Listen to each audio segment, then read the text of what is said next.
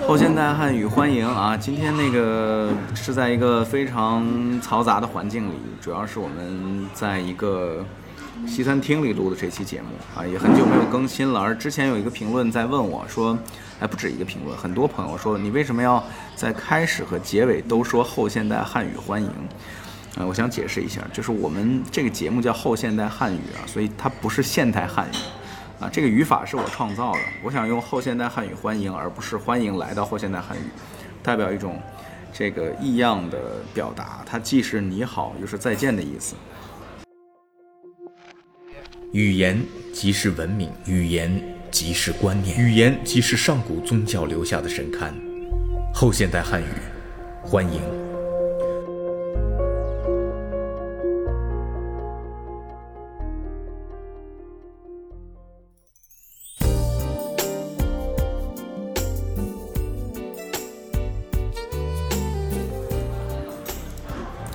我们今天呢是跟我们在公益圈的一个朋友，呃，雨莹一起来录这期节目。为什么呢？就是实际上我们是人家的串台，人家今天在发刊词，然后后现代汉语很有幸能见证这一切。那么让我们嘉宾来介绍一下自己和他的频道。嗯，好的，谢谢孟老师。然后我们是在一个公益活动上。呃，认识嘛，然后我当时在公益活动里面，既是全职也是项目经理，然后但是这个先暂且不提，因为以后我不会在公公益圈了，我要进军商业领域，商商业领域不大。不不过就是呃，为了让大家认识我，我就说三个关键词吧。第一个是呃，我是一个文化研究爱爱好者，我的英国在英国读的硕士就是跨文化传播与媒体研究。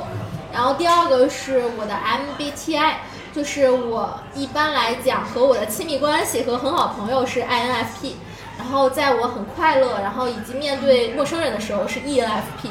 然后在我被欺负或者是很愤怒看到善良的人被欺负或者有一些不公的事情的时候，我就会变成一个辩论家的性格是 ENTP，然后呢，呃，我大家可以叫我雨莹，然后我的频道有三个。呃，第一个是我的视频号，叫雨莹的多彩生活。呃，那个莹字是三点水，一个晶莹的莹。它的有一个寓意是我姥爷给我起的是清澈见底，然后在我看来就是不说假话。然后，呃，我的就是 B 站叫是你的雨莹呀，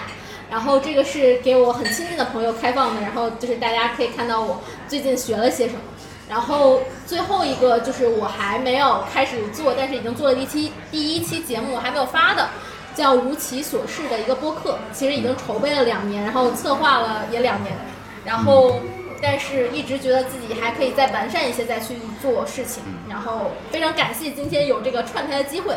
感谢猫老师，然后把话筒交回给我们的主持人。不是那个你知乎有号吗？哦，我不玩知乎。呃，我不玩知乎，不玩微博，不玩抖音，不玩小红书，然后我也不玩游戏，我也不看剧，玩快手。呃，也不玩，我只看视频号，因为我觉得就是游戏啊这些东西可能是有点浪费我的生命，嗯，就是有点极端啊这种看法。你今天这个我们今天发刊来来讲这个新频道的 startup，有没有什么特别的特殊的话题想跟我们分享？呃，其实今天呃，因为见就是呃见我们的猫老师，然后我今天给他带了一个小礼物，是一个盲盒，然后我们抽完了以后就觉得挺好玩的，然后我就，然后大家一看这个环境其实也是一个非常好的就是话题，就是 take it slow，然后然后嗯随之流动嘛，就是接受一切的就是新出现的情况。所以会有一点嘈杂，然后我们也是共同面对这个挑战。然后就是我今天想比较想聊盲盒，就是其实它是一个很随意的话题，但是我觉得它是一种美和意义的象征。就是在咱们新冠这几年来，然后大家可能都是有一些不管是经济压力、生活压力还是精神压力，但是在我看来，就是每一次我不开心的时候，我都会去买一个盲盒，然后就去抽一下，就像他们说就是。呃，你的生活像一个阿呃，life is a box of chocolate，就是《阿甘正正传》里面说到，说那个你的生活永远不明天就像是盒子里的巧克力糖，什么滋味不敢想象。对，然后所以我觉得，嗯，我就特别喜欢这种不确定性的东西，所以每次我就会先看到屏幕上，然后我喜欢那几款，我绝对不想要的那几款是哪个，然后我抽出来我看看。是不是和我自己的预期是相符的？然后如果是预期相符的，我会觉得哇，我真的是太幸运了。如果预期不相符的，然后我会把它拆出来，然后给它撕开以后看，哦，原来我觉得那么丑的，拆出来竟然是那么漂亮。嗯它是一种全新的生活态度，就是你不要定义说我的生活一定要是怎么样，就是让我学习有一种神的恩赐的感觉。就是让我学习到哦，一切都值得感恩。就是哪怕是我不想要的东西，但我真正的从心底接受它，开始从各个面欣赏它的时候，发现哎，它其实真的很好看。嗯而且哪怕我没有位置搁它的时候，我可以送给一个他觉得好看的朋友。就是每个人审美都不一样嘛，所以就像我觉得这个是一个 failure，然后在他们那边就是一个 success，所以就是会这种随机性和这种交换性。对这种意义的赋予，就会让我觉得，哎，盲盒这个东西，这个产物它是怎么产生的，你就会产生很多的思考。对除了这个意义赋予，我们一会儿会深入啊。其实我我想问一些比较肤浅的问题。你追盲盒的话，是追品牌还是追艺术家，还是认产品线，还是认形象？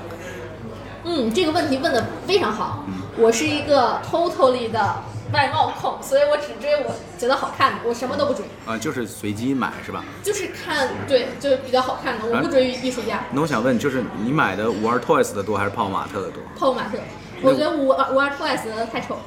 就五二 Toys 太丑了是吗？嗯那我想从这个问题追问一句啊，就是因为那个这个我们的听众知道我我原来投资过桌游啊，所以桌游跟文创是是隔壁行业，嗯，所以就是我们从呃这个 Kimi Kimi 也出过桌游，就玩 Toys 那个也出过桌游，我还因为买他的账还买了一套，啊极烂啊，就是 by the way，呃，但是我们会发现就是现在有很多的电子盲盒，就网上你可以在网上抽啊，抽到一些这个有盲盒的游戏，有盲盒的电子收藏，它还不是 NFT，它就是一个在游戏里你可以无限开扭蛋啊、盲盒呀、不停的开。呃，我有一个现象，这个也是我在这个商业里面发现的，就是，呃，网上抽的这种免费的盲盒啊，它的脸是那种标准的正圆形的可爱脸，而你在现实中看到的盲盒，无论是 Kimi 还是 Molly，还是我们你今天送我的这一款，它不是一个正圆形，它都有一个丑点。它我不同意你这个观点。你听我说完啊嗯，它都有一个丑点，比如说那个星星眼，比如小胡子，比如小撅嘴，啊，他总有一个，他不是完美的这种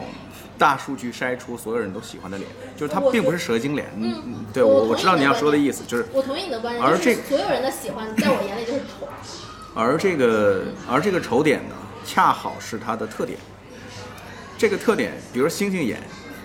你在任何一个其他的文创里出现星星眼，真的是要了血命了。但是在盲盒里，它就它就非常的有特点。还有 Molly 的小撅嘴，你买 Molly 多吗？不多，我最开始买的时候有买过，现在我都觉得很丑。对对对，就是这一点就是惹人怜爱。可是你看那些，无论是山寨的盲盒，还是网上的这种，就是互联网的电子盲盒，你抽它的时候都是一个标准的正圆脸。我首先我想说这个话题我我可能不太感兴趣去谈论，因为我从来不抽，因为我觉得那个太丑了，而且我也不玩游戏，所以这个东西是我的知识盲区。其次，我觉得您说的星星眼或者是小撅嘴，就等于你概念里的那个丑，我是非常不同意的，因为我从来都是无同无异的，就是在我眼里，它这个就是美。就是，而且美的定义是每个人都有他独特的定义的，所以在你眼里的丑，可能就是别人就觉得美的点。所以，就是我同意你刚才说的那个非常好，所以希望你展开一下，你你来聊一聊这事儿。啊，所以你刚才说的就是那个，你说否则你聊的盲盒和其他的文创是没有区别的，它只是有概率的文创，对不对？但是盲盒它它在盒盒子里，它显示出的样子和其我觉得他的文它让我创是不一样的。上瘾的点，其实有点像游戏，或者说有点像夹娃娃，嗯就是包括茉莉开始的时候，大家都在抽，那会儿我我是一个月金牛，就是我非常的喜欢守财，所以我也平常我会给我的朋友疯狂花钱，但是我很少给自己花钱。但是盲盒这个东西，我为什么愿意去抽呢？因为首先它会一个很好看的盲盒，它会有溢价，然后你会觉得我赚了，就有一种这样的心态。其次就是这个东西就像偶像剧，就像千颂伊，就是那来自星星的你，或者是这些全智贤，然后你开始这这种帅哥美女，有一些人都觉得他是帅哥美女，但是一般来说，所有的帅哥美女他都脸上也会有丑点，对吧？嗯所以我一开始我都看着他们，都觉得他们不帅不美，但是我一直看一直看，然后那个点就变成了它可爱的点。对对对，所以就是盲盒也是这个道理，就是我本来觉得它很难看，或者说我不能接受这个审美，但是我身边总有人说啊，我抽到了这个，因为它有概率，很小概率嘛，它值得炫耀，然后它不不断的频繁的出现在我的朋友圈，然后我就会觉得，哎，这个东西有点意思，我觉得我运气那么好，我也应该试一试。然后我没抽到吧，我很沮丧，我我偶尔抽到一个这个。非常我喜欢的，那我就也有这种想要让别人知道我的快乐，分享我的快乐的这种感觉。所以这个我觉得它是一个盲盒的能够 run 下去的一个点。那你去文创的店里面，就包括泡我不去，，我不去文创店，不是包包在线上抽。泡玛特里面，如果是你在买到的时候，你不会去买那种不带概率的公仔吗？啊，我也会买，就是它好看我就买，我颜控嘛，就是我的第一准则永远是我喜欢他的颜值，就是我不会认什么艺术家，因为我就觉得这这就就像做人一样，就是这个人说的再天花乱坠，他做出来的事儿是一坨屎，那在我眼里他就是一坨屎，所以泡泡玛特就是这个艺术家再有名儿再牛逼，呃 能说吗？没事儿，我这儿啥都能说。啊，就是就是再有名儿再牛叉，但是他做出来的产品在我眼里是不美的。那我为什么要为这个买单呢？我本来就那么守财了，我就是我这钱我留着吃多少根冰棍儿。我刚才为什么拿这话激你啊？就是我想问你个问题，你觉得买不盖概不带概率的这个公仔，和你买盲盒，你没发现他们的创作方向是不一样的吗？哦，我其实是没有发现的，就是在我原来，在我眼里，就像性别议题一样，就是单性恋、双性恋或者是异性恋，就是这个东西在我眼里是无同无异的，在我看来，就是大家都是一样平等的。就像盲盒这个，它是怎么样，在我眼里都是一样的，就只要我喜欢，那我就 take，我不喜欢我就远离。嗯，然后我觉得我不反对任何人以他自己的意志过生活，因为和我无关。对。然后我再问一个问题，就是大 IP 的盲盒你买吗？比如说宝可梦的，或者是那个不买那个那个迪士尼的这种。我只喜欢好看的。啊、那你觉得他们不好看吗？就从根儿上就不好看，还是说它放在盲盒里不好看？首先它会有溢价，其次我买盲盒是因为我喜欢它的概念。嗯就比如说它这个是三菱系列的，然后它比如说它会阐释一个概念，就是我之前买过一个。像一堆泡泡糖的那个，我忘了是什么系列。然后它的身体一半儿是什么，一半儿是什么。然后它那个有一个概念叫创变和新生。然后它那个里面就会每一个盲盒代表着一个概念。我买的其实是这个向往美、向往希望、向往这个新生的一种概念。然后包括这个，比如说今天我们抽到一个黑夜守护者，那在我看来，这个就是一个理想主义，坚定的抱着自己心中的月亮，然后在黑夜中依然守护自己内心的光。这个是我为什么买盲盒，而且我喜欢它的就是特殊性，是我每次抽到一个，我我是喜欢买盲盒，但是我从来不收藏，我都是送人，因为我抽到一个，我会想到一个人，然后我就送给他，我会把适合的盲盒送给适合的人，因为我买的盲盒都在线上抽的嘛，所以我我不不拆开它，我就知道这个里面是什么，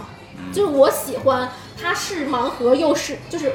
又又是明盒又是暗盒的这种感觉，我不真正拆开它，我不知道它的手感怎么样，但是我又大概知道它是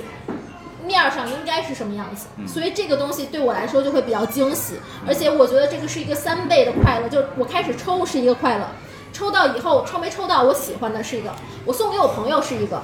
然后可能还有一个就是我朋友他拿到以后当快销来买的？对，然后我拿到以后，我还会把这个概念解释给我朋友，他又是一个，嗯，然后我朋友收到他开心，他又是一个，所以就对于我来说，这一个盲盒它给我提供的价值是四到五次的情绪价值，就是嗯盲盒对你来说跟那个扭蛋和精品这种区别大吗？因为我手残，我只买盲盒，其他的就是我不考虑，我我要我要存钱，那个卡牌呢？我我不都不玩，没玩过是吧？我就是我这个人守财嘛，我就只只只只买我喜欢的东西。对，然后你买也是送人，不是说就是卖了，或者说对，我觉得就是，我觉得我送人是因为，首先我我觉得我的朋友都很值得，他们都是我在做人方面，然后就是呃工作方面，或者是平时做人就是品行方面都是有值得我学习的地方的人，所以我就很喜欢和我的朋友学习嘛。然后，但是我觉得人和人之间都是，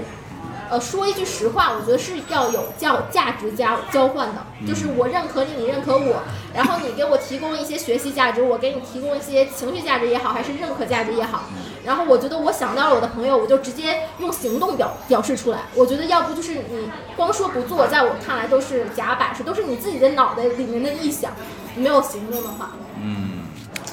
这个观念比较奇特，其实我我认识像你这样的人并不多，你应该是独一份儿的啊。然后那个，你刚才说到了关于这个美学和意义赋予这块儿啊，就我们先聊美学。你觉得盲盒的这个事儿，我刚才就就特别想让你让你聊聊，你觉得它为什么它是美的？除了概率上它比较稀有之外，它哪儿哪儿特别好了？它跟跟别的东西相比，对。嗯，但是我其实，在讨论这个之前，我其实也想问茂老师一个问题，就是我们提到了美嘛，然后我一直以来我都会问我的朋友们一个问题，就是真善美这个三个东西来讲，你的价值排序是什么？我先说一下我的价值排序，我的价值排序是美，呃，美，真善。因为美，我觉得是它会为生活带来希望，带来一些可见的变化。然后这个东西是可以给你储存能量，然后储存多了以后，你是可以带来改变的。那真呢，就是因为我觉得，如果你不用一个很真实的态度去面对生活，去面对朋友的话，那其实你们的关系的互动是这个链接是有一些空中楼阁，是有一些泡泡在的。嗯。然后最后为什么是最后才是善？因为我觉得善它的定义每个人都不一样。然后我从小到大都是活在我为了你好这几个字儿下，然后我觉得这个枷锁对我来说非常的沉重。所以我觉得很多人眼中的那个善其实是一种恶。所以我觉得我不需要别人用他们眼中的善来 judge 我，来给我一些 extra 的东西。我觉得这是一种负担。所以我觉得。你就顺着自己的本性就好，不要说我为了善而善，这种善其实是一种你为了自己的体验感好而做的一种事情，所以我会觉得说美很重要，这也是我买盲盒的一个原因。下次下面听听您怎么说。别您了，咱就你吧。啊，那个行行行，是这样的，就是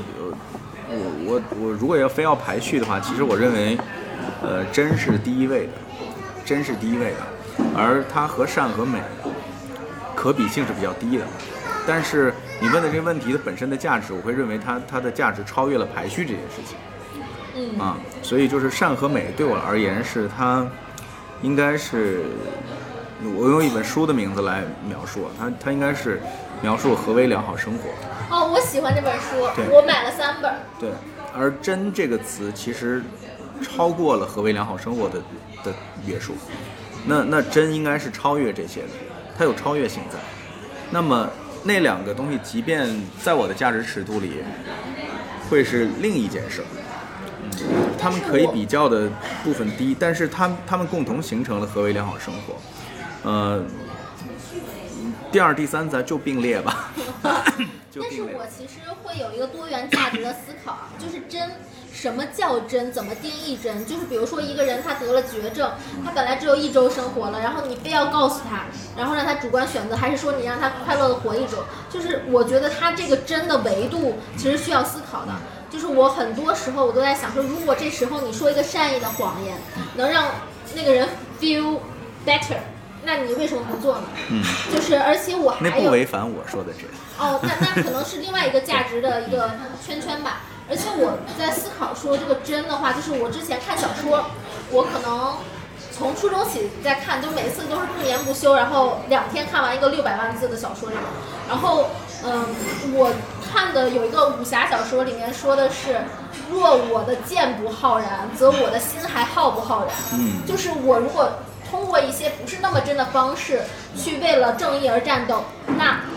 我还是不是一个浩然的人？嗯，所以我觉得，在我现在，就我我前二十八年都是完完全全的真，但是我说实话，因为这个真和过度的耿直受了很多伤害。就比如说，我有一个好朋友说了另外一个好朋友的坏话，但是我从从始至终接受到的教育就是，我不能够传坏话，我不能让他知道他说了他的坏话，但是我在中间又很难受，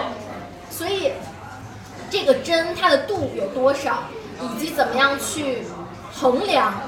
它的就是一个合适的程度，我觉得是应该应该就是观众朋友们自己就是去判断的，根据自己的生活的情境，而不是说哦真很重要，我就要百分之百的真。就是其实我觉得百分之百的真对自己是伤害，对别人也是伤害。我觉得保护好自己，照顾好自己，为自己的行为负责是第一准则。嗯，挺好的。那你从你的角度，美应该是排第一嘛，对吧？嗯。那你就就就盲盒之美可以做一个展开论述我最近？看了啊一、一本书，叫就是一个美美学家，应该叫周国平吧，啊不对，叫白宗华。然后我就看完那本书以后，我发现哦，其实艺术它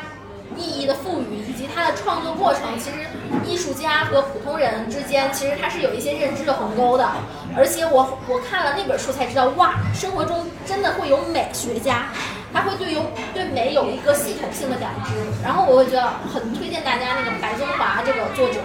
他他应该是上世纪八九十年代就好像去世了，但是我觉得嗯前人的智慧真的是让我感到惊艳。对，我我们会把豆瓣链接发在 show notes 里，到时候大家可以点击看一下。嗯，好好好，我我忘了那本书叫什么，到时候可以。你到到时候找一下，对，因为这个我也没有看过。那你就从这个角度接着来聊聊，就是盲盒，你到底为什么觉得它美？就我们需要一个让让让大众非常直白能了解你的一个点。哦，我其实首先我，呃，最近很喜欢一首歌叫棉花棉花糖乐队的《不被了解的怪人》。嗯就像谢耳朵，谢耳朵他，他这种 genius，他是不用被别人了解的，所以我也从来不奢求别人了解我。但是我想说的是，盲盒之美，在我眼里，它就是独特性。就像一个人，他坚持他自己的价值，哪怕不被理解，但是他依旧坚持。然后我觉得这就是盲盒的美。然后为什么盲盒在我这边有不同的意义赋予和它独特的美呢？是因为它就像生活一样，它的随机性就是我，比如说我想要成为一个清华女博士，或者说我大学的时候，我在初三的时候在想我是考清华呢还是考北大呢，然后我考了个二本。嗯所以就是这个东西，就是，但你说二本不好吗？还是好的，因为我自己又考上了国外的，就是，呃，排名还可以的研究生，然后包括我现在在准备北大或者斯本斯坦福的博士嘛。嗯就是这个东西，之前是想去学法律，做个女律师，然后去哈佛法学院，但是因为后来的专业的呃，就是一些 exchange，然后就是想去 Stanford 是去研究创意产业和女性议题，然后如果去北大的话是想就是喜欢一个叫戴锦华的老师，我知道然后因为我觉得他的气场和我的气场很合，然后包括电影学，对就是它它又变了。对，我觉得我都可以，因为我呃，不管是电影的剧本创作，然后还是这种议题研究，还是去伯克利音乐学院去学，我们上一期节目刚黑了他，没事儿，你可以继续说。做，但只是我我要看我的兴趣程度，那我觉得我都可以做好，因为我研究生论文就是一天写完的嘛，啊、凡尔赛一下。不是太太太凡尔赛了，那个那个什么，从这个北大还是这个对，那那你从这个孤独的这个角度，我我会有一个联想，我猜啊，也许我猜的是错的，你可以指正我。好呀好呀，嗯，我我买盲盒会有一种感觉，就是盲盒里面所有的人的表情都有一种孤独。我没有这我没有这种感觉，是我其实我买的是一种喜悦，它在货架上的那个存在感和和巴斯光年在盒里是一样的，就是没 有没有，我我觉得我消费的时候是带着一种未对于未知的惊喜而且而且会有一个这个，哎呀，宝宝，就是会有一个这样的感觉，因为我我是一个挺大的孩子的父亲，就是我闺女和我媳妇儿都是收藏盲盒的，然后他俩都进了盲盒都没命，就我也买盲盒，而而我媳妇儿就是另一种叫 BJD 的玩具的设计师，然后他们本身对对这个啊，那后面可以要个周边吗？赶紧，对 B BJD 可以吗？可以可以可以哎，大家听到了啊，对对见证一下啊。可以可以，这个 BJD 是是另一种东西，它是做做收藏级的，然后就它那个东西看起来就过于真实和冷酷，嗯，它不符合我们这个 ad kids 的定位。就我自认为是 ad kids，我对 ad kids 没有贬义，哦就说 adult kid。哦，我知道，我知道，成人小孩嘛，对对对，就是我觉得永永远有一颗理想主义的童心是 OK 的。不是我我的这个 ad kids 的点。达不到理想主义那么高超，我说哎呀，宝宝别哭啊，你太可怜了。然后那个就是你送我这个盲盒，我当我打开它一点的话，就有这种这小孩是不是我得呵护他呀？就我要怎么照顾好他呢？就是我有一种这样的东西。但是同样在一家店卖的非盲盒产品，我从来没有这个感觉。哦，我看到水冰月，就是泡玛特卖水冰月，刻意已经把它脸变圆了，就是刻意已经把它脸变变得很孩童化。但是我从来没有保护欲，我认为就是你保护我还差不多，哦 就会会有这样一就是种感觉。其实我会觉得，就是对种名盒，如果不是那个颜值是我很喜欢的，我是不要的，嗯。因为我就是比较喜欢挑战未知，而且我觉得盲盒它会有一种，因为它是未知的，我会觉得我会把自我带入，就有一种自我的意向，就比如说我觉得我是一只萤火虫，然后我就有一种我一定要抽到萤火虫，但是呢我没有抽到萤火虫，就是生活没有给我我想要的东西的时候，我可能会说，哎，那我要找一个什么样的方式去，就是开心的接受，然后生活给我的东西。然后我就发现，哎，其实他给我的每一个我都觉得还挺不错的。就一七年的时候，这个盲盒刚刚火起来嘛，就是我我那时候就觉得这个丑点这个事儿，就我们可以揭晓一下我为什么叫它丑点，可能语语言体系不一样，但是恰恰也是我沉迷这个事儿的一个原因。就我看到每个系列的盲盒，它都有一个共有的丑点，而这个共有的丑点，现在的盲盒已经设计比较多样化，就是一个系列里共有的丑点已经不多了。这就恰恰是我我的我的冲动，就是我一定要对这一类的人格进行一个共有的战役，我要凑齐一套。哦，对，我我就我要凑齐一套星星眼，就是星星眼，就是在我看来是白内障，就就是 就是我我要凑齐一套看不到看不到真他看什么都是星星的一套人嗯，啊，然后他看什么都一样，他他看任何事儿都有滤镜。那其实他在生活中如果真的有这样一个人，他会很可怜。但是我我我就要用我的方式怜爱他，把他摆在我的盲盒架上，然后然后是这样，那个呃我也买大 IP 的盲盒，然后那个我们上次连麦的那个那个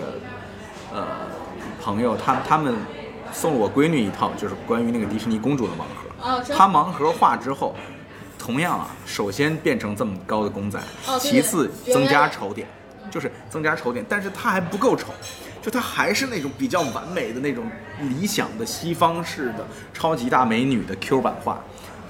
就就会让我觉得就差点那那味儿。嗯，就是我其实因为语言体系不一样，我现在有点 get 到你说的丑点其实是萌点的意思。对对对对，然后萌点。，但是我其实是我这个人对，就是比较爱恨分明。这是脏直男的语言体系。哦，好好吧，好吧，我我就是我比较爱恨分明，就是对于人、对于朋友、对于事物都是这样，就是我会觉得怎么说呢，就是就你喜欢的东西都是好的。对我喜欢的东西都好，都是美的，别人不能说它丑，就是啊哪怕是你的语言体系也不行。对对对。就是我就会觉得说，如果我觉得它丑，我就不会买。我我会觉得一个系列里会有几个是不好看的，但是我拿到它的时候，我都觉得它很好看。就是他整整个这个人物的体系，你真的不觉得他们丑萌丑萌的吗？没有，我就觉得然后它好看。然后有那种那个大盒的那个盲盒，它里边但我不买，丑萌丑萌的我从来不买。一一个骑那个就是骑火烈鸟的，然后剩下就是坐在月亮上的，然后那种造型都很特意，表情也不是很突出，特意把那火烈鸟做的很丑萌，然后那月亮做的很丑萌。那我不会买，嗯，就是可能会有这种，就有一些人就喜欢丑萌丑萌。就我这个人从来不自虐，就是在我买东西这件事儿，因为我很守财嘛，我买它肯定是得那个呢？那个日本那个熊本县的那个你喜欢吗？呃熊本熊，还可以，但是我不会买，就是因为它这个 IP 就是它就是这个溢价我不能接受，啊、就是我觉得它不值得我花那么多钱。就是盲盒是我觉得我花这么多钱，我可以接受的这个价格范围，然后买了一个我有一些情绪价值和意义赋予，而且我还可以把这个我新创造。对，新创造出来这个概念分享给我朋友，然后我就会觉得很开心。就它其实是为你服务的，对，为你的友谊这个做了一个服务。它是一个载体，就是而且为我的创造性思维提但供了一个命你知不知道，题。就是很多人看盲盒都当佛像供着，就是它有一种佛、佛像的一种感觉。我就是有的时候可能如果带着了，然后吃饭的时候给它摆那儿，然后拍照片儿也很好看，嗯，出图。然后有的时候是，但是其实说实话，之前我有一段时间就是不太开心的时候，我就会疯狂买。呃，最近我很开心，我都不买了，嗯就是我会省钱，我觉得省钱会让我更爽。是我我是疫情开始之后就没有太大的机会了，确实是现在也碰不到盲盒。而且我去过这个泡马特一次，我也去过，我我在这个这个就是伟大的 Mini MBA 有一个 IMA 协会，他们组成一个团拜会啊，我就大概去了一下，也是因为那天有事儿，就就临时就走了，但是聊得还是很开心的。就我从他们身上学到了一些东西，其实是比我要年轻一点啊，那些人，就是那那些一那点是多少？对要亿万的亿吗？一一点点，对对对，要年轻一点点。从他们身上学到的东西就非常多，就包括对我后来去去搞一些别的事儿，就他是那种启发性的，你懂吗？嗯，就他说的东西不是对的，明显是有瑕疵的东西，嗯但是我愿意听我愿意听他，嗯就是因为其实就是能引发我的思考。他们甚至会鄙视那种没有丑点的东西，哈，你知道吗？就是你你如果萌你点萌点，换个。没有萌点的东西，就是他们是会甚至会认为那个东西没有那小撅嘴，然有一个灵感迸发出来，就是美是主观的，嗯萌是主观的，丑也是主观的。所以说实话，就是艺术家他对于美的定义就是主观的，嗯设计师也是主观的。所以我觉得我可以理解他们这种表达方式。对，而且就是他们对这个没有这个点的那种艺术的创作方向极其鄙视，就是完美的脸，他们特别不喜欢，我我觉得毫无瑕疵。呃，我说实话，如果是我，我也不喜欢。就是首先你在生活中就找不到一个毫无瑕疵的人，你知道他们怎么形容这事儿吗？他们觉得这是那个开了开了那个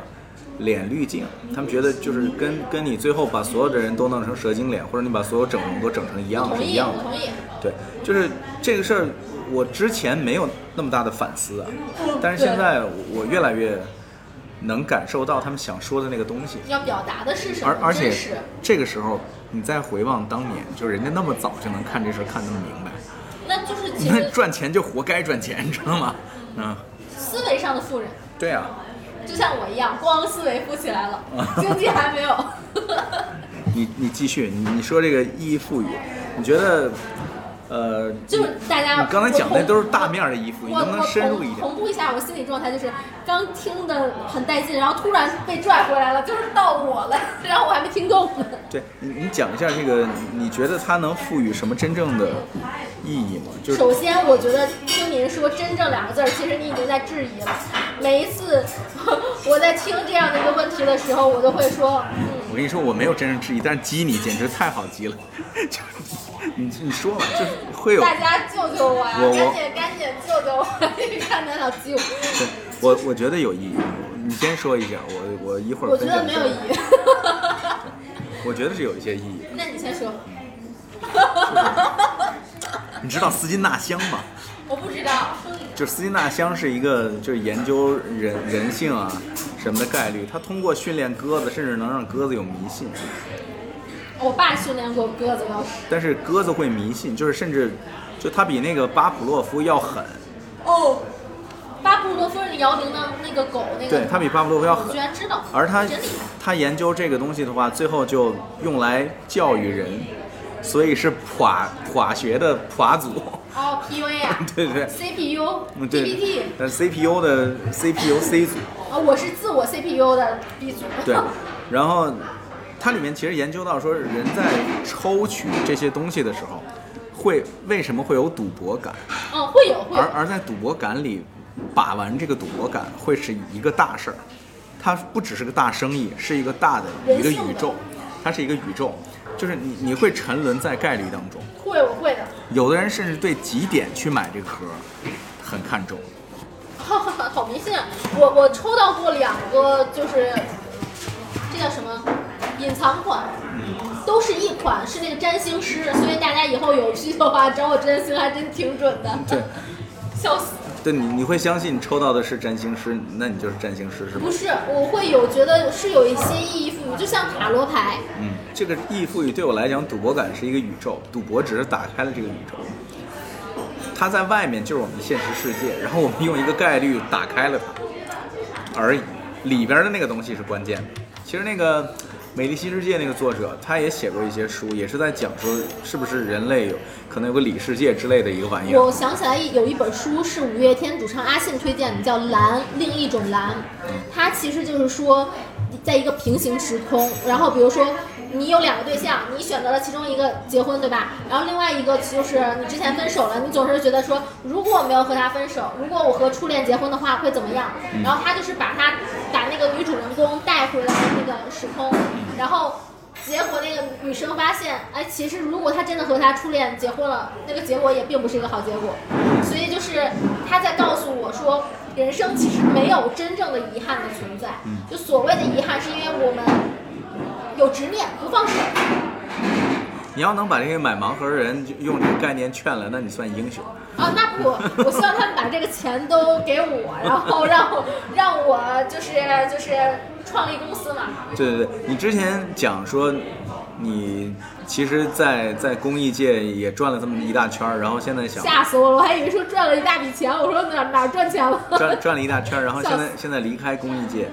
然后众所周知，公益界也都是这个家里比较殷实的人转悠的一个一个地方，对吧？我家不殷实。现在呢，你别装，别别搁这儿装，就是那个，嗯，现在你要进入商业界，那你我们聊盲盒这事儿，是不是你有一些商业的暗示，或者说你认为对它的商业的理解？对你的接下来的这个发展会不会有一些启示或者怎么样？我觉得会啊，因为我未来会先去，我觉得大概率啊，我会去斯坦福去读关于女性议题研究或者创意产业产业融合的一个就是博士或者硕士。那我嗯做完这件事儿以后，其实我会参加一些演讲活动，然后包括做自己的播客嘛。那其实我的三到五年的规划其实是要做自己的个人品牌。那做自己的个人品牌，其实我因为自己特别喜欢花艺，喜欢烘焙，然后喜欢手作，然后喜欢做文创，所以我会觉得我希望自己有一个美学的空间，能够给到我的读者也好，听众也好，或者是那些对呃好的生活、美的品质有向往的人，就是我会觉得盲盒对于我来说也是一种审美的提升。就像有一些人觉得看梵高的画能提高自己的美学鉴赏能力，在我看来，我买个盲盒我也能。嗯，就只是这个美的点和美的定义，以及就是它的鉴赏的角度，然后消费者心理的揣摩是不一样维度的。嗯，那其实说实话，就是我们说这个盲盒，或者说今天为什么聊这个盲盒，因为我其实从它商业模式中，其实因为我之前。在两家社会企业待过嘛，然后其实我也在思考说，哎，如果我们做盲盒的企业，是不是有可能也去认证成为社会企业？如果要想要认证成为这个东西，首先我们需要定义什么是社会企业，其次要定义怎么样一个好的商业行为能够就是符合这个社会企业的标准，然后再其次是就是说，那这个东西怎么乱起来？嗯，对，然后呢，我们先说一下社会企业的定义吧，您先说。我觉得。从我角度看，没有。虽然我这注册过一个手机啊，但是从我角度看，其实看不明白。我我从我的这边会认为啊，那个有一个标准定义，我可以先分享一下。这个标准定义是从那个，嗯，我会认为哈佛的那个谁，迈克尔波特形容会更加准确一些。哦，啥呢？对他会认为资源是掌握在商业组织手中的。同意。而它的资源的表达是 scale，是可以规模化。是的。但是，商业组织是被迫的在行使社会价值。对，是的。因此呢，他会觉得，商业组织使用它 scale 的能力、规模化的能力，去实现一些社会价值会比较好。这个就是他提出的叫 creating share value 概念。但是 CSV 现在已经被做烂了，已经和它的原始概念相形。渐远，对对对，为了做而做，背道而驰，所以就是 CSV 我们一般不提，甚至有一家 BAT 中的企业把公司的一个业务叫 SSV，是谁呢？知道 CSR，CSR 就是企业社会责任，就更被动一些嘛。我觉得其实，因为我之前找工作的时候有关注过 CSR 嘛，嗯，但是我发现就是它大多都需要和企业的年报，然后很多就是我觉得就是因为我做公益，从我十八岁上大学开始做啊，然后包括各种的社团陪护听障儿童，陪护临终关怀医院的老人，然后到了英国，我也去给难民教英语设计项目，然后让他们去体验文化，学习学习语言。回国以后，然后也就是呃，就是全职啊，或者说还有一些线上项目，就是参与就是社会创新，然后公益这些领域，就是认识一些朋友，然后参与一些线上线下的宣讲。就是我之前宣讲了差不多三十三场吧，然后当时是在空气污染领域，然后我我当时在社会企业里，因为我要给别人宣讲社会企业的这个概念，它是什么？对，我要宣讲，然后我我本来是有这个就是怎么说之前的一些传承下来的，但是因为我这个人比较爱思考，但是我说实话，这个东西也让我掉了不少头发，就是因为我就在想说，哎，社会企业的本质它到底是社会还是企业？我插一句啊。我要骂社会企业这个注册标准强行捐款这个事儿啊？需要吗？需要把毛利还是净利百分之三十捐掉？真的假的？这就我这就是我认为极其傻叉的一个事儿。你继续，嗯，就傻叉定的政策，对。我不知道，就是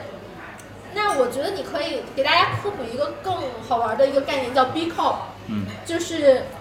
Doing business for good，它是一个我知道。呃，对对，你知道就行。那观众不知道，那是一个认证组织，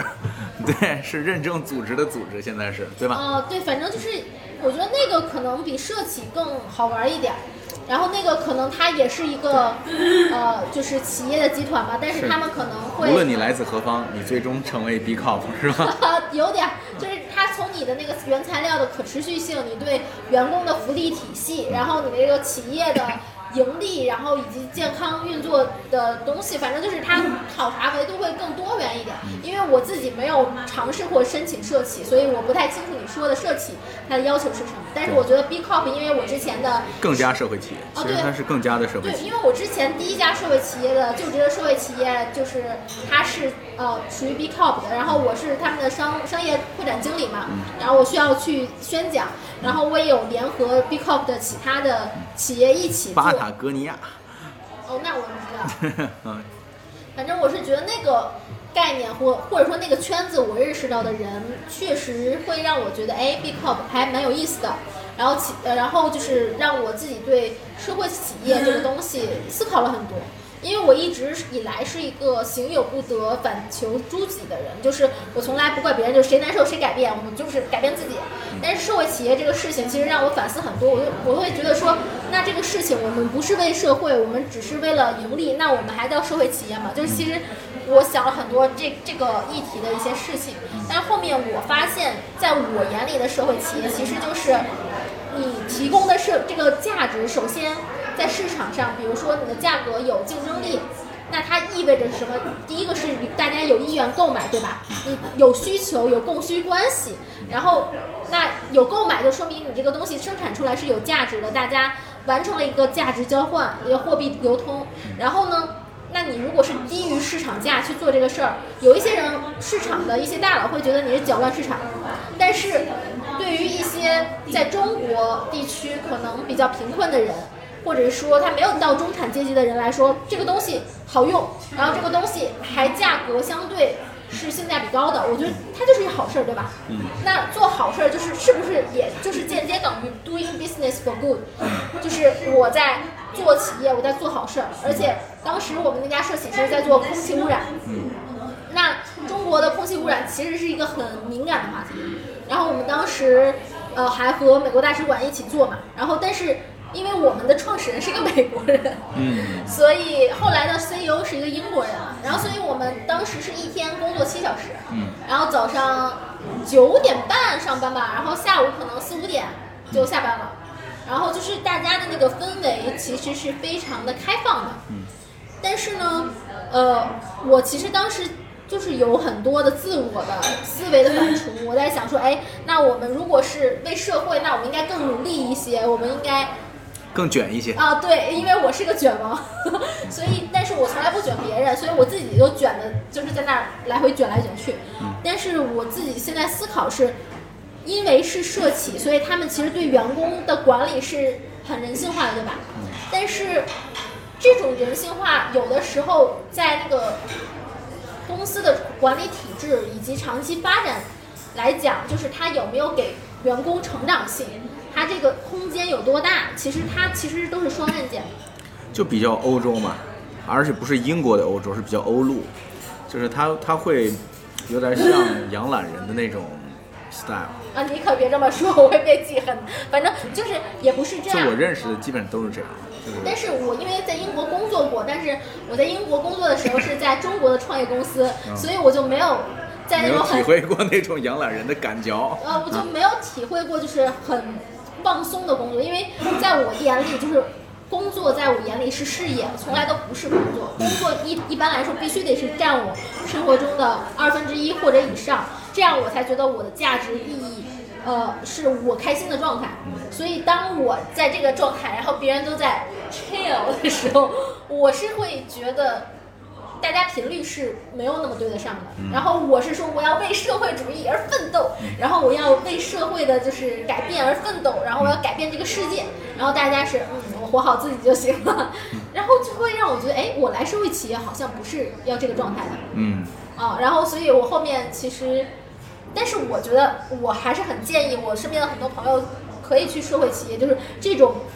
就是比较人性化比较，chill 的去 chill 一下。对对，也不是去 chill，是能学到很多东西。但是因为我自己是对自己的要求，以及就是我的五年、十年规划是已经定好了的，所以这种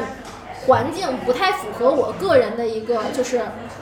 我要带领团队冲锋陷阵，然后我要就是我要做出来一番事业，我我需要我的每个成员都能够成长，就这个是不符合我自己的一个规划工工作风格的。嗯呃，其实我觉得，嗯，个人经历只是个人经历，就是不适用于大家。我我个人还是看到了很多我喜欢的，就是公益组织，也看到了很多我特别喜欢的社会企业。只是我自己个人来讲，就是会在工作上就是会比较龟毛，然后而且会有点完美主义，而且我是嗯自己对自己的工作要求很高，但是我从来不要求别人的，所以。我自己追求的东西，可能当时那个状态和当时的那个公司不是那么 match，但是我还是觉得我我的每个选择，我都觉得是一个很好的选择。嗯。你觉得这个公益组织前景在哪儿呢？因为我们也前景有很经历了一些，多但是没有 money 的那个钱，前景有很多，没有 money 的那个钱，所以你如果家境还可以的话，我是建议可以试一试，但是我不建议年轻人的第一份工作就去公益组织，我建议第一份工作还是去五百强或者是大公司。我就像我回国以后第一份工作投行咨询，你就这么看不上吗？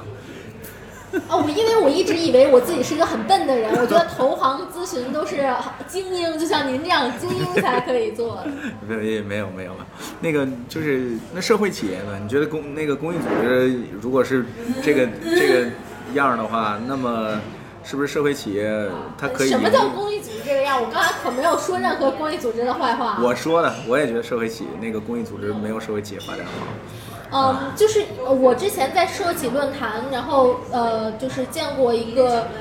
呃非遗文化组织的创始人，他本来是公益组织，然后他后面转成社会企业了。他当时在那个会上说了好几点，我记得只只有两点，他。其中一点我觉得特别想分享给大家，说为什么要转成社会企业？就是第一，他说人才是不可多得的，那人才，他说我愿意付三倍的工资给一个人才，而不是雇三个人在那儿这个工作，因为人才一个小时搞搞定了他们十个小时的工作量，而且还便于管理。但是他说人才这个东西，你不是用管的，你也不是让他怎么样 PUA 他，让他就是服你的，而是说你要真的给他好的待遇，给他平台，给他空间去发展的。然后说，他说，所以就是公益行业的话，它这个是有那个薪资等级，然后是是有这个硬性门槛不能给到的。嗯，那人才他也要生活呀，他也要吃饭呀。就是他即便不是硬性的，市场也会认为这是一个共识。就是对就是你你给多了就有问题，这个在国外也是一样。呃，国外不不太一样，因为我在国外有看到过，就是相相对我在，国内也见钱特别多的，但只适用于那几个，呃，就是，所以我觉得就是并不适用于所有的。那个那个就是，当时那个创始人让我发现就是，当时我还是在第一家社企嘛，然后我当时就有点被醍醐灌灌顶，然后我回去以后就会和我的创始人他们去 update 我都 get 到什么东西，但是我觉得就是人的 mindset 是没办法被改变的，嗯，对，然后就是我只能说我学习到了很多，由于我的这个工作机会，然后让我有了很多，哎，让我觉得很滋养，然后让我觉得有成长的机会，让我打开认知，我觉得很感恩。哎，我刚才那个提到那巴塔哥尼亚那个事儿，你不知道是吧？我不知道。他把那个股权捐了，他是做那户外的，哦涉水库啊，什么帐篷啊，做这个的。然后他算是他就是 B Corp 的哦，我，B Corp 认证的社会企业，然后他就算是现在全世界最大的社会企业。哦，因为我说实话，因为我当时还没有自己的企业，虽然现在也还没有，但是我当时觉得这个事儿离我比较远，所以我当时就是做好自己那一摊子就是商务的事儿，然后以及做宣讲，然后以及在想说怎么样帮助社会企业就是做搞大一点，嗯就是做做市场什么的。那那个你就更应该不知道，就是那个 Lemonade 你就应该上市了那个社会企业。我知道达能是 B Corp，对，这都不算。我始终认为他们就是观察员，伊利伊利也是吧？哦，我？其实不太知道，因为我没有在 B B Corp 工作过。但是我觉得比较好的是当时，嗯、当时那个 B Corp 一个，我现在也是有一个朋友叫 Sally 嘛，然后他就是会时不时我们一起说有一些展，然后或者说有一些帮忙可以互相连接的一些机会。嗯然后包括我现在很多，比如说在做社会创新的朋友，都是从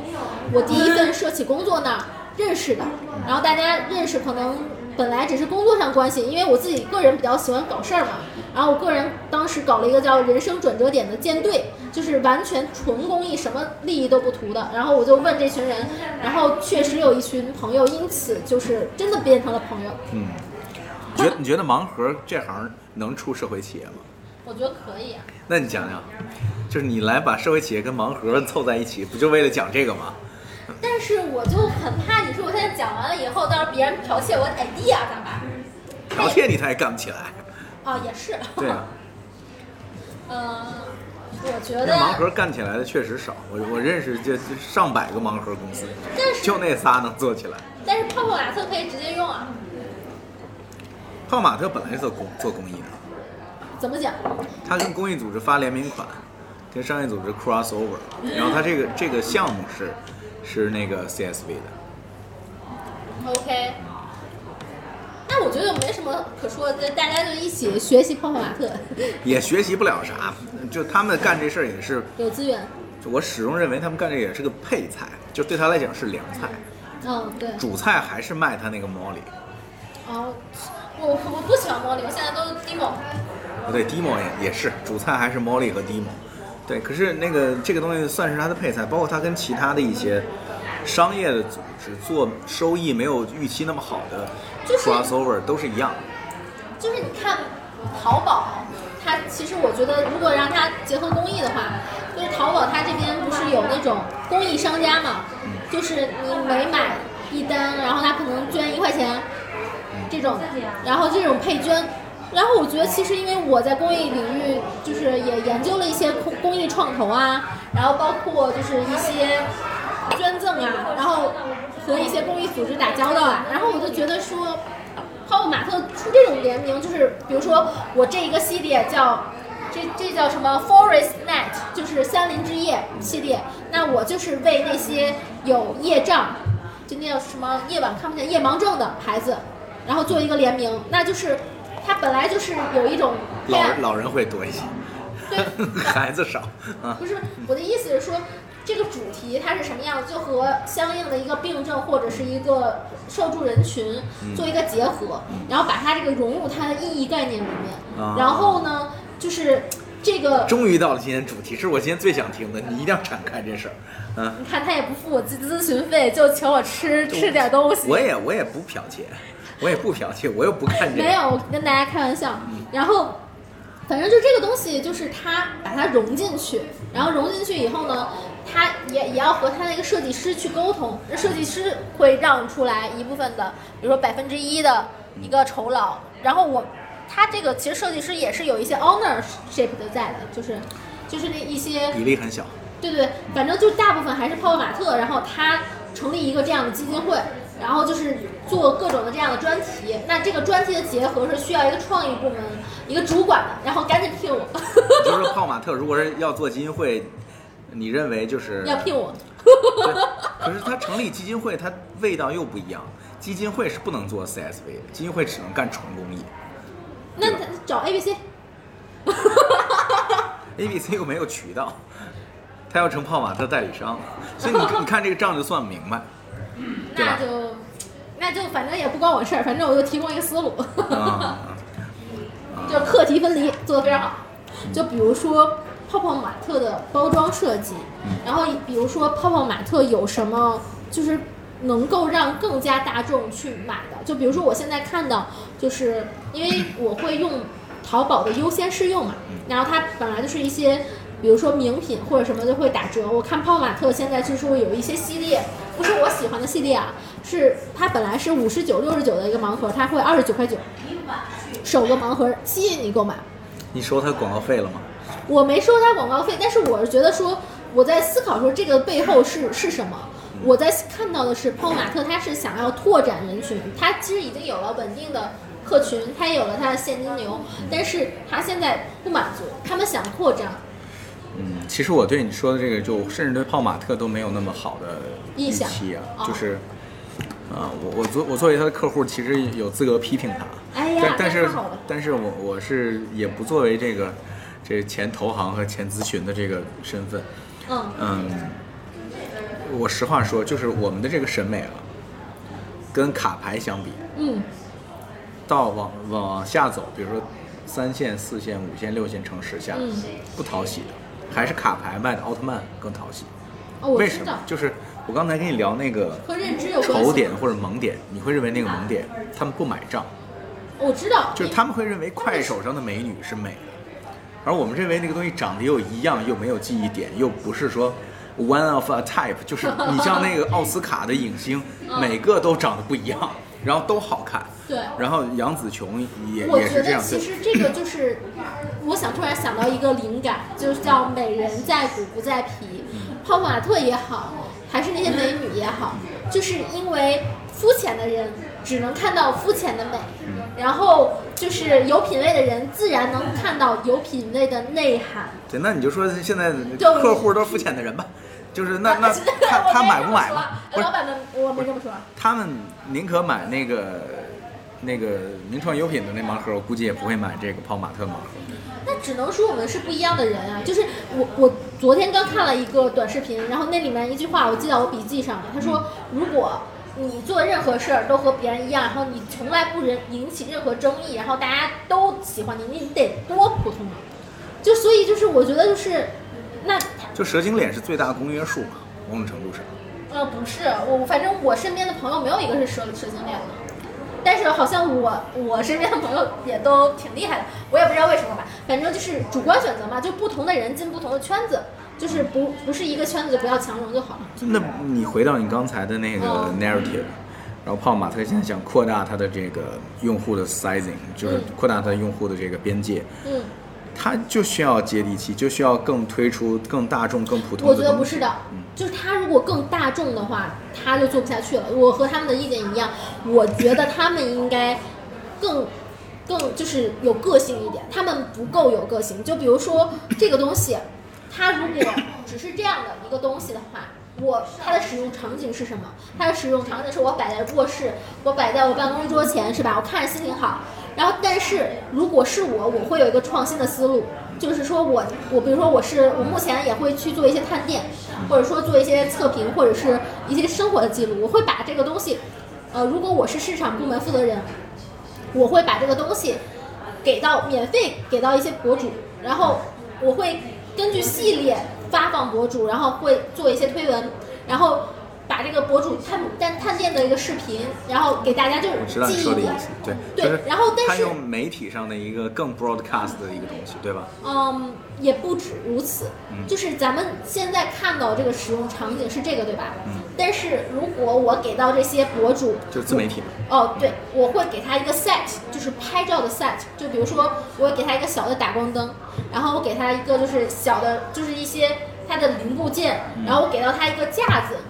我给他他一个就是一个托盘儿，就比如说这个托盘上有这个泡泡玛特，然后有其他的食物，就便于他有一个就是很拍起来就很有质感。我觉得有质感的生活品质，或者有质感、有美学的这些东西是给人积极的能量的。那大家在分享这个的时候，大家就会把这个美的概念、有品质的生活的概念与泡泡泡玛特结合在一起。因为我之前在国外学 PR 的嘛，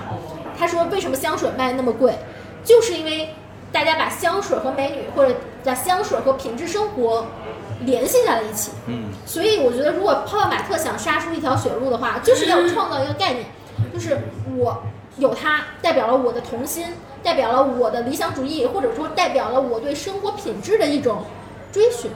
如果是这样的话，我觉得这是有有出路的。就我跟你想法不一样在哪儿呢？你会认为这个还是盲盒这个东西，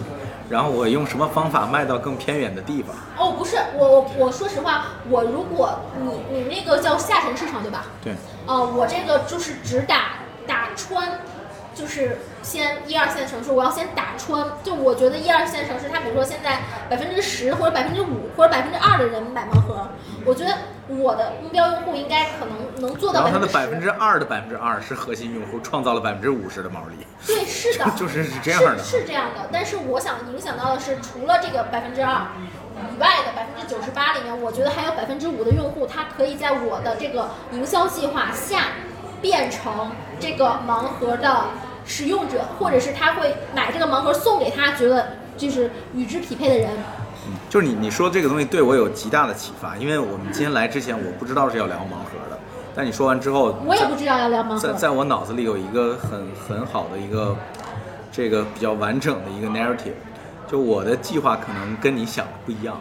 我我会认为就是他如果要做，首先要做下沉市场，哦，我觉得我就是这是第一个，就是下沉市场，然后要放弃盲盒作为主产品，要追求别的产品。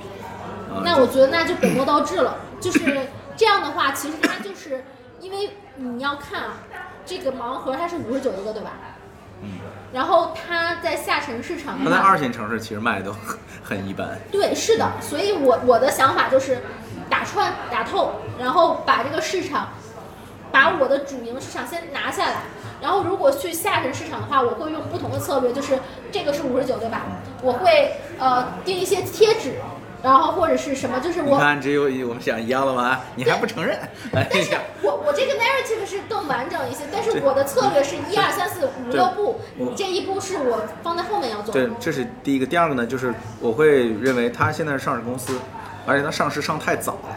就它在自己的核心价值没有呈现之前就上市了，它在赛道上的位置不是很明确。嗯，本身亚亚文化的这个大赛道里面，盲盒就很怪，就是它的站位就很奇怪哎说。实所以，所以你听我说完，就所以是我知识盲区，你所以多说点。所以就在在下面的就是下沉市场，他们不是说小城市就没有亚文化，而是你的渠道碰不到他们，或者说他们没有足够的嗯他们不知道去购买。对他们支付不起。对，那其实就需要改变这个策略。有一个做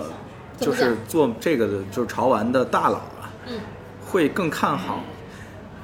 那个泡玛特不要开直营店，而是进别的店，在下沉市场，就是因为哦，我同意，我同意。他他开店的话就会有问题，对，我同意。而如果是他在名创优品里卖，我还名创优品的店很多的，哎，对吧其？实我其实还有一个想法，就是说，如果是在下沉市场的话，我建议他怎么打穿呢？就是你不是要先而且卖三十块钱，最重要的是卖三十块钱，不是不是，对，我觉得一开始不要钱，是二十九块钱，就是你说的那个价格。二十九块钱。啊，我我这么想的是，一开始应该是先不要钱去做一些周边，就比如说文具盒，然后发给县城的小学生、中学生们。但是呢，这个周边呢，它是有特别款的。那这个特别款你不发下去，只给老师作为奖品，那这个东西的价值就稀缺了，对吧？那奖品在孩子们眼里就是会觉得说，哇，我拥有这个是荣誉，就有就是就是当比如说你考了一个双百分，或者说年级前十有这个东西，他其实在用这个时候，别人都是羡慕的眼光。那有一些家境还不错的孩子，自然就会我有钱呀，那这个可以在我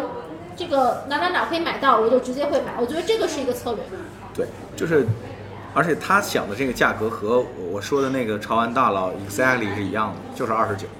就你说的那个价格是二十九块九，他说的就是二十九，但是名创优品的主打款，名创优品也卖盲盒啊，是哦哦是十九，啊，我从来不买。是十九，而且是是大 IP 是迪士尼的这个 IP，我觉得就是因为我我这个人有点怪，我是觉得就是越是那种大 IP，我越觉得，呃没有买的意义。就是盲盒在我的价值体系里，它是 unique，就是它是对对对。不一样，就是它是别人不知道它是好，就是就像我喜欢听音乐，只喜欢听我知道你说的意思，但是我我跟你讲为什么说我会对跟你想的不一样呢？嗯。从我的角度，就是我们这个共和国没有人有能力做出宝可梦和西瓜太郎这样的东西，没有有能力，但是我就是而且永远没有能力，它不是现在。我我我说实话，我完全不同意你的说法。首先，宝可梦和西瓜太郎我都看过，我不觉得有 有怎么样，我就觉得就一般嘛。然后但是它的就是他就是大 IP，我知道他带 IP 又怎么了，就是关我屁事。就只要我没有那么喜欢他，我觉得就我知道你说，我知道你说的意思。我想的是，你不现在不是聊生意嘛，就哦聊到一些我比较感兴趣的地方嘛，对吧？对，啊，他现在上市公司，他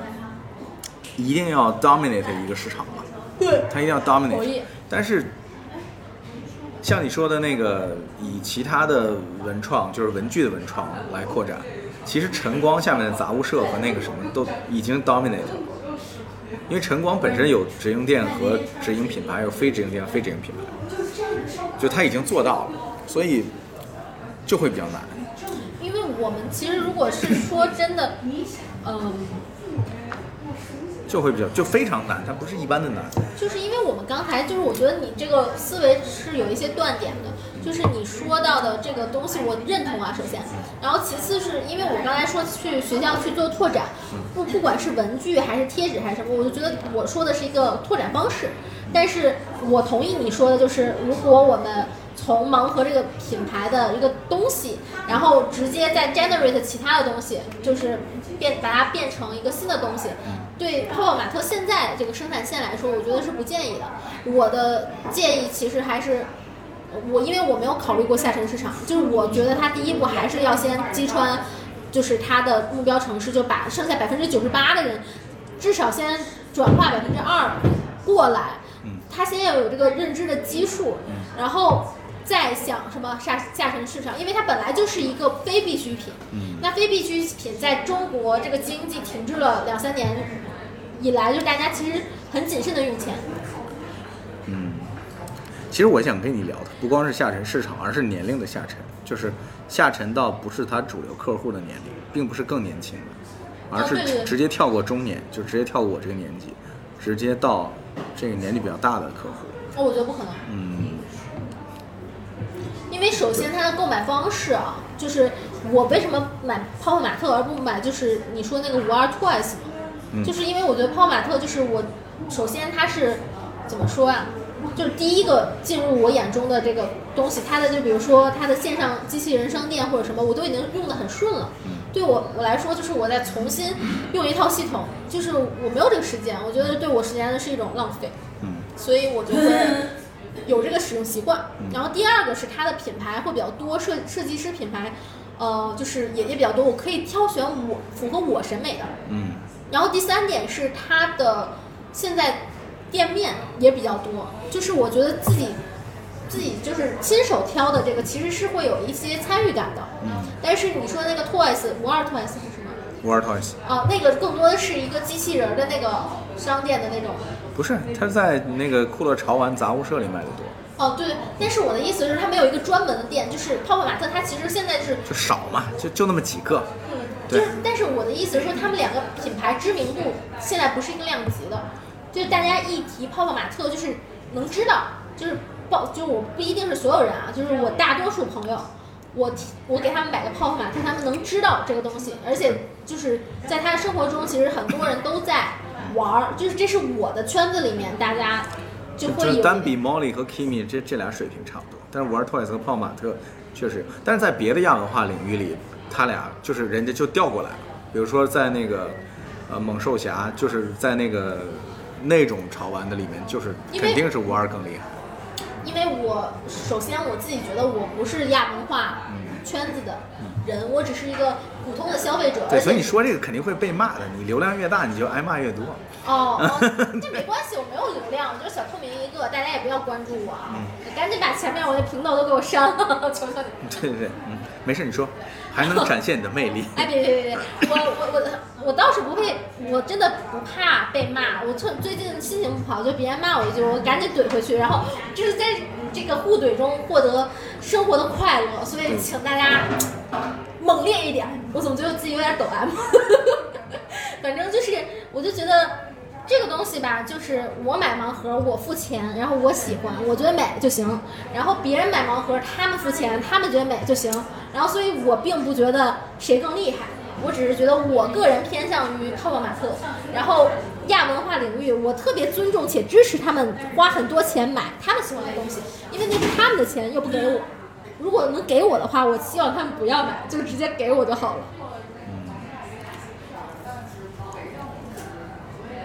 我还有一个要聊的，那你赶紧说，最后一个话题了啊，嗯。就是，呃，你刚才就是表达了你对泡玛特的这个死忠嘛，然后你也哦，我，并不死忠，他我没钱的时候就不买。呃，就至少在品牌就是第一提及率上是泡玛特第一吧，对吧？我最近还买一个巴丰特小羊，但是它也不知道是哪个品牌。哎，你们你说，对，你看好泡玛特就是这个市场，我不知道，因为我之前给他们投简历，他们没要我，所以我不不看好。啊，就是所以请那个泡泡玛特的负责人赶紧哎再 check 一下我的简历。我我在很小的时候给贝恩投简历，他也没要我，但是我还很看好贝恩啊，这个哦对，那就是关键是因为这不是我的事儿，我就不会想，而且我觉得浪费我脑细胞何必呢？所以，但是说看好不看好，我就希望我作为一个消费者，就是只代表我自己，我会觉得我希望它不要倒，因为这样的话我的快乐就没了。嗯，我还是很喜欢，呃，在我因为我是一个就是生气会憋气，一憋气就不吃饭的人，但是我生气的时候，我买买泡泡玛特我可以吃饭，然后所以我还是很感